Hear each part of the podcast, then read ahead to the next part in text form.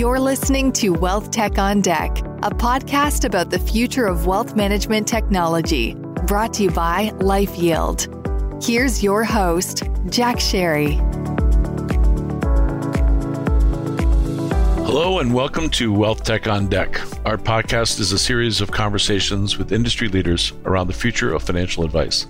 And while we spend much of our time talking about how digital and human advice are coming together today and into the future, I like to speak with people who have a rich history in our business to gain some perspective on where we've come from and to have a better view on where it all leads. So today, our guest is a, a real difference maker in our business. He's a good friend, Lee Chertavian. Lee was uh, an early leader in the advisory space. He was the CEO of Placemark, a very sophisticated asset manager that was purchased by Envestnet seven years ago. Lee, thanks for joining us today. And uh, as you and I do from time to time, I'm really looking forward to this conversation. As am I, Jack. Happy to be here. So, Lee, you've been around for a bit, all around the advisory space. Some interesting background. Uh, please share that with our with our audience. Sure, be happy to.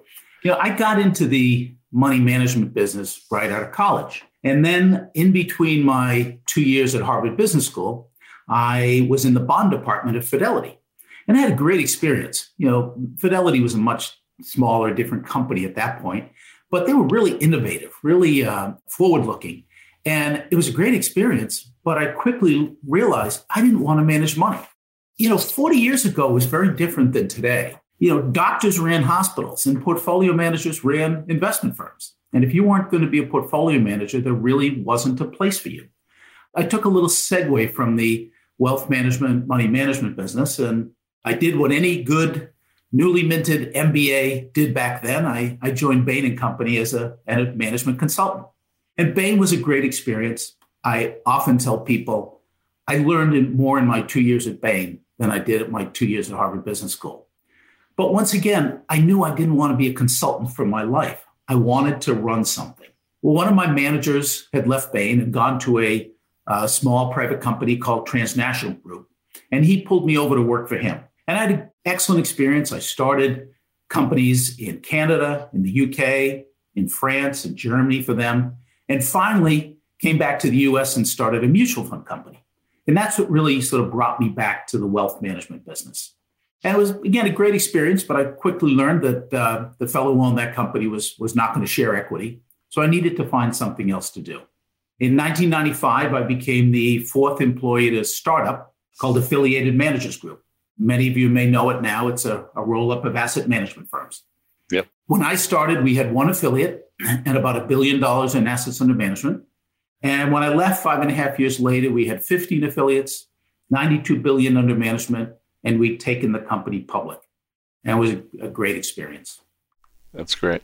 So, but from there, Lee, how did you wind up with Placemark? I mean, how did that all get started? Well, I mean, that's a, again a longer story, but I, I left affiliated managers group thinking I was going to start a company, and then the market cracked. So there was no capital to be raised, and it wasn't yep. going to happen for quite some time. And I got recruited into what was basically a failed.com called iExchange.com. That's what became Placemark Investments. Sort of a cross between an asset manager and a fintech firm. Mm-hmm. And then we, of course, built that up and sold it to Envestnet in 2014. Uh, by that time, we had 16 billion in assets under management, nearly 50,000 clients. We were managing over 250,000 portfolios, making millions of trades every day through multiple clearing sources. And a lot of what you did, as I recall, maybe explain for our audience, you were really an innovator around of taxes and uh, similar to what parametric is today maybe make that compare and contrast yeah so we really felt there was a an opportunity to provide a higher level of wealth management really around the types of things that could be done for an institutional investor bringing mm-hmm. that to the the retail level making yep. cu- customized individualized decisions and that was much of what what the company was about so let's talk a little bit more about placemark and the team that you assembled you guys were real innovators so, uh, talk about sort of the role you played because it was a pretty important role, as I recall. I lived through it and was a fan. We had many conversations while you were building up Placemark. But talk a little bit, if you would, about the Placemark's evolution. Sure, a little little history. So again, it was at fail.com. And when I first talked to the recruiter, I said, well, that's a, it, it, I should explain, it was a, a, community of stock pickers. And they had lots of eyeballs and, and no revenue. And so when I first talked to recruiter, I said, "Oh, that's silly. I'm not interested." And he said, "Lee, would you just just go talk to them and tell them what you think?" I said, "Okay." Again, longer story, but what I realized is that they had three things that were important. One was they had a strong technology team, and I'm not a technology guy. I've been more marketing, sales, product development, those sorts of things. Number two, they still had capital. They had raised their, their last round of capital closed three days before the NASDAQ cracked in March of 2000. And they raised $20 million at an 80 million pre-money valuation for a company that had no revenue. Which, you know, and they still had a decent, we had about 13 million left when I joined. So, you know, we were, we knew we were going to need capital to get through the next two, three, four years before we raise money again. Yep, and yep. finally, they had this little kernel of technology focused on managing taxes better. Yep, and I've been in the wealth management business long enough to know there was something we could do with that. I didn't quite know what yet, but I thought it was interesting. So that brings us uh, to, frankly, what you turned into a very solid business, and you had those capabilities uh, in place, capital and taxes and all the rest. But so you took it much further. I mean, Placemark became a real innovator, a real leader in the space at a time. Uh, for our audience who may not have been around at the time, around turnkey asset management provider. You you were at the sophisticated end of what that was and what that became. You know, it's funny, Jack, but I think that people look at a successful company and say, wasn't that obvious? You know, it was obvious that was going to work. Why sure, didn't I sure. think of that? And and I don't believe that's true. You know, I spend a lot of my time in the private equity space now looking at companies and evaluating deals, and all have trials and tribulations they go through. And it's my firm belief that every successful company is part lucky, but part smart. Yeah. So for yeah. us, the smart part was managing taxes better. Yep. The lucky part was the rise of the unified managed account. So right, all right. these firms were sitting there saying, I got to offer a unified managed account. How do I take all these different separate account portfolios that managers trade on individually? How do I put them all in one custodial account? Yep. We yep. had solved all those issues in order to enable the higher levels of risk and tax management. So, you know, we went to the market selling this great tax service and we displayed it all, all excited. And, and the client or the prospect would come back to us and say, well, all I need is a rebalancer. Can you do that? And yep. we'd say, yeah, we can do that. That's easy. And our business became enabling major full service firms to provide a unified and managed account for their advisors. And we'd start by doing the simpler stuff like, you know, rebalancing and cash flow management, and then little by little uh, get them to understand more about what we could do with risk and taxes. You know, I recall you and I did a an MMI conference panel thing as we actually I think we did many of them over time. I remember you and I talking about, I if you recall this, you and I talking about the UMH. This is probably shoot 20 years ago, something like that. Um, and you guys were on the cutting edge of the UMA, and uh, I've always uh, contended, and we'll talk a little bit about UMH in a bit. But the UMA was always what the industry could come up with, given its capabilities at, at the time. Always desirous of managing the household. Any comment as you look back, and we'll talk about looking forward in a minute. One of our board members said to me a lot when you know we get excited about some of these great features. He said, "Lee, remember, a lot of the pioneers get shot by the Indians." You know?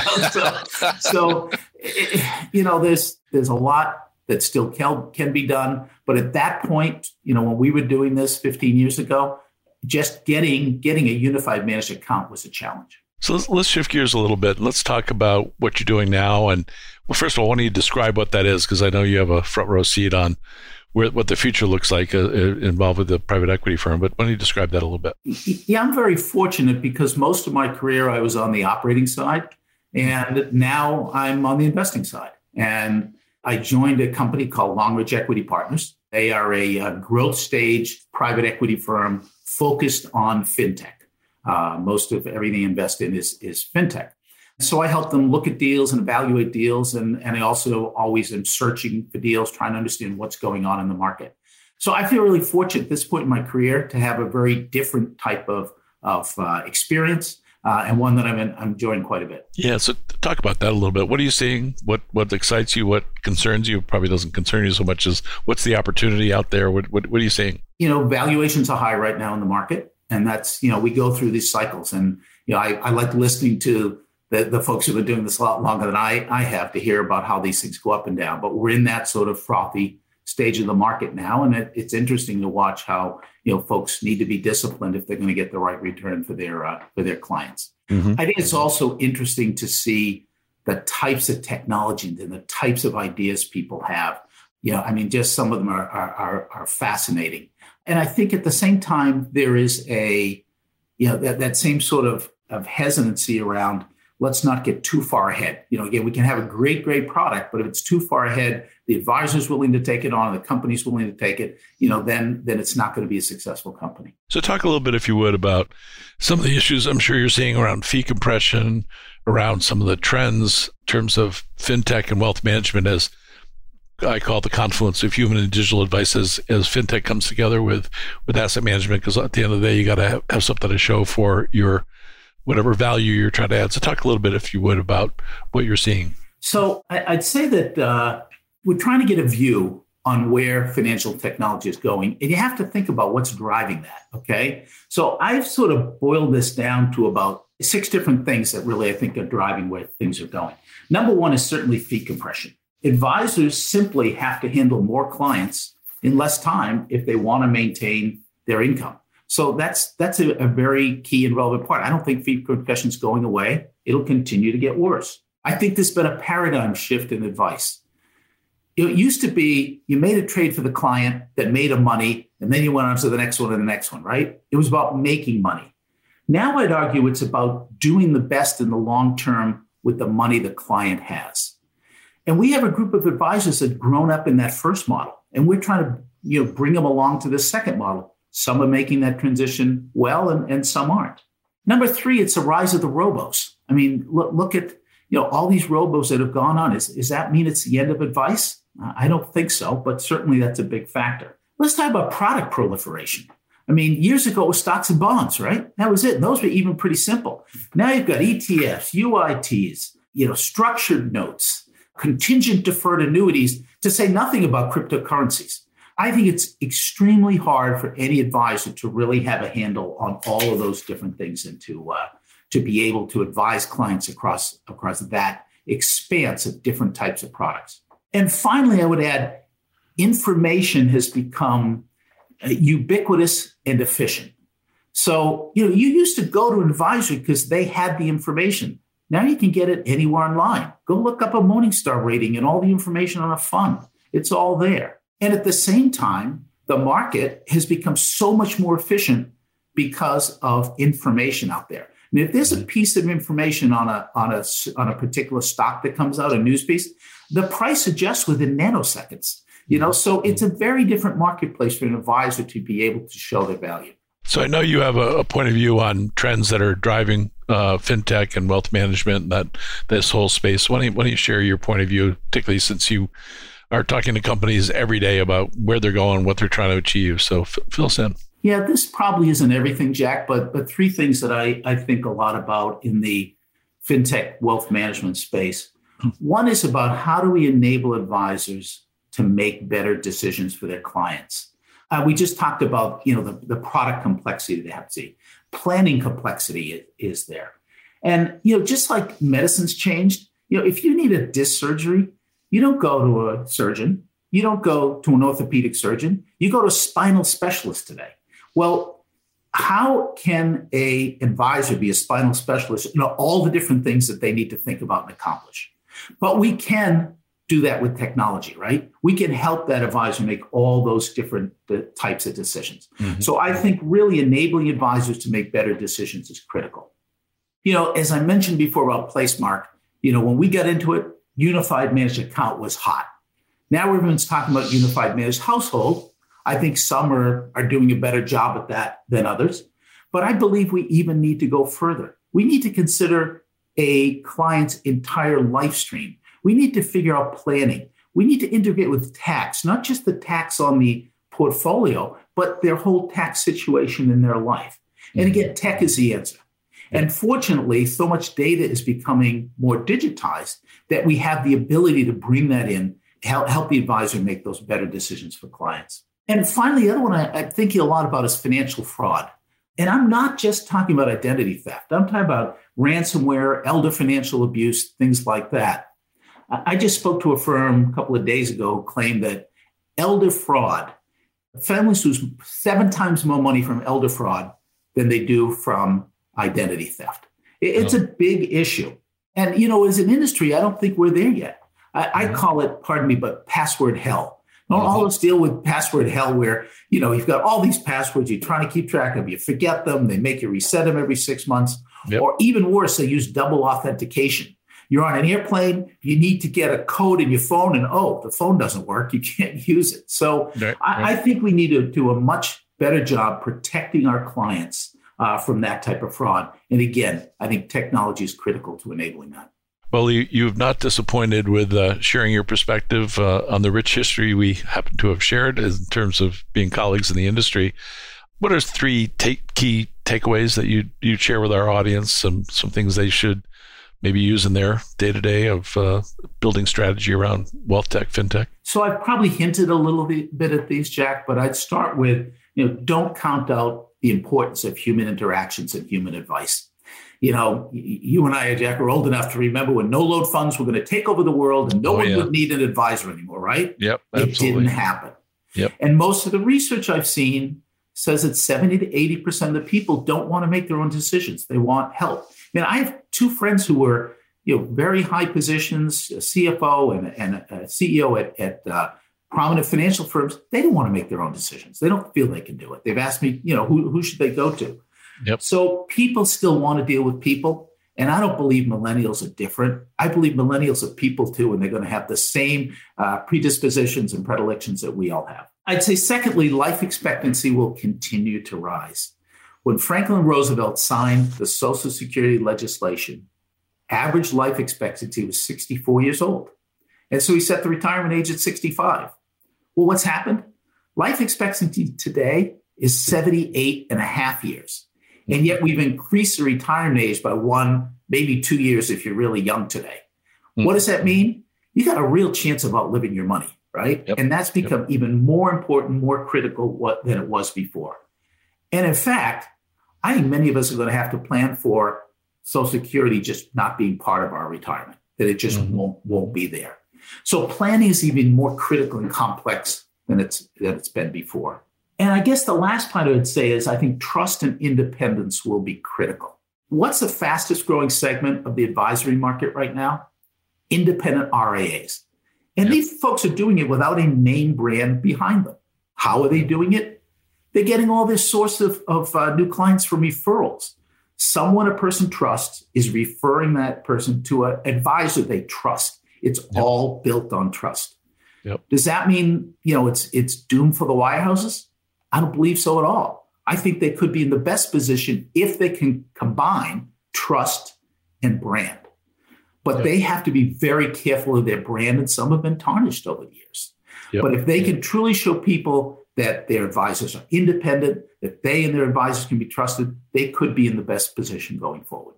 Let me add another element. It's uh, trust and advice for sure, but you also have to integrate the technology, particularly around the household level and what you talked about earlier, going way beyond just cost and risk and tax. And those are all critical, of course, but much bigger than that. But uh, it really comes down to how you integrate and then make the user experience at both the client and advisor level so accessible, not unlike setting up a travel or a trip or what have you. It's got to be that kind of intuitive and easy. I would assume you agree. I, I would totally agree. And, you know, I told you, I may have mentioned before, I think one of the difficulties in what we had at Placemark was, you know, an optimization engine makes decisions that are not always easy to understand. And right, some advisors right. were hesitant to use it because they couldn't tell the client why a particular trade happened. I just viewed a, a company's website yesterday, a company we're looking to invest in, and they now have like a little cheat sheet next to each state's trades of, of the type, the reasons why the trades were made. Those yep. are the type things we're going to use te- technology. Just a small example of using technology to help advisors. Well, one of the things that's been fun about this podcast is I have conversations with people like yourself that have different perspectives given who you deal with and so on. I had a it hasn't released yet. It will by the time probably this this podcast comes out. But I talked to Dr. Daniel Crosby, who's a behavioral economist, and some of the work he's doing is fascinating around talk about cheat sheet it's basically as people go to do the wrong thing they're designing into their software suggesting that might not be the best thing to do and suggesting an alternative as to what they might might achieve and i, I think we're going to see a lot more around the whole behavioral thing i mean when your client calls because the market has just dropped you know three weeks in a row and you can instantly pursue some analysis about the last 10 times that happened why that would have been a bad trade yep. Yep. you know you yep. will be much more beneficial than just trying to talk them out on emotion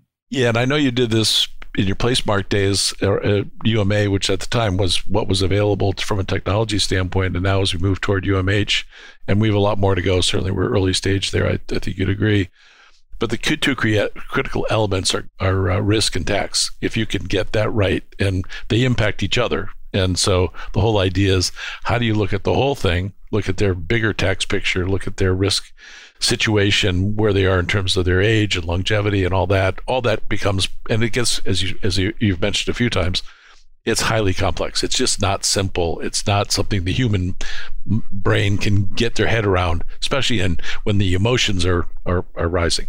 For sure. Yeah, to- totally agree. Yep. So, as we uh, like to do each week, we uh, talk to our guests about something away from their day to day of fintech, wealth tech, asset management, wealth management, all the rest. So, what do you do outside of work that uh, is uh, has nothing to do with what we just talked about that you do for fun or it's a, you're particularly passionate about? My daughter calls me the king of hobbies. So, I do a lot of things. I ski, I golf, I hunt, I fish. But probably the thing people wouldn't know about me is that uh, my wife and I run a 16 horse boarding operation outside of Boston. And, you know, it, it's really funny because neither of us did anything with horses growing up. At about four years old, our daughter started with, Mummy, I want to ride a pony. and it grew from there. And she took her horse to, to Bowdoin. She took her horse to uh, Harvard Business School and she kept riding. She's now 33. She um, fortunately lives about 15 minutes away from us, and she still and, and has just had her first child. Uh, Great. And so, uh, congratulations! Uh, thank you.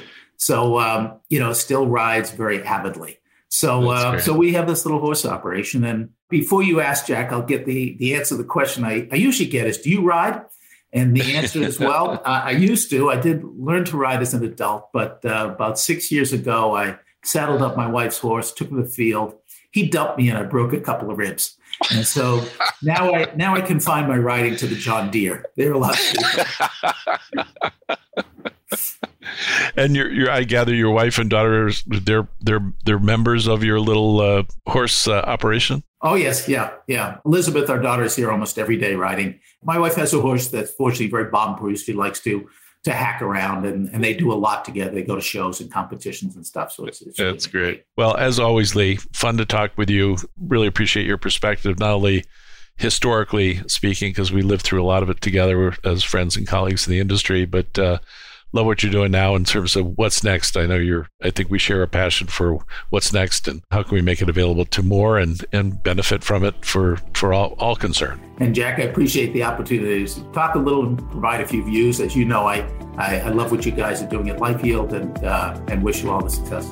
Yeah, thanks. This has been a lot of fun to catch up and much appreciated and look forward to our next conversation. Thank you. Thanks for listening to this episode of Wealth Tech on Deck, our ongoing conversation about improving financial outcomes for all. This podcast is brought to you by LifeYield and produced by Reverb. Subscribe to future episodes in Apple Podcasts, Spotify, or wherever you listen to podcasts. You can connect with our host, Jack Sharry, on LinkedIn and Twitter. And for more information about our perspective on the future of financial advice, visit our website at lifeyield.com.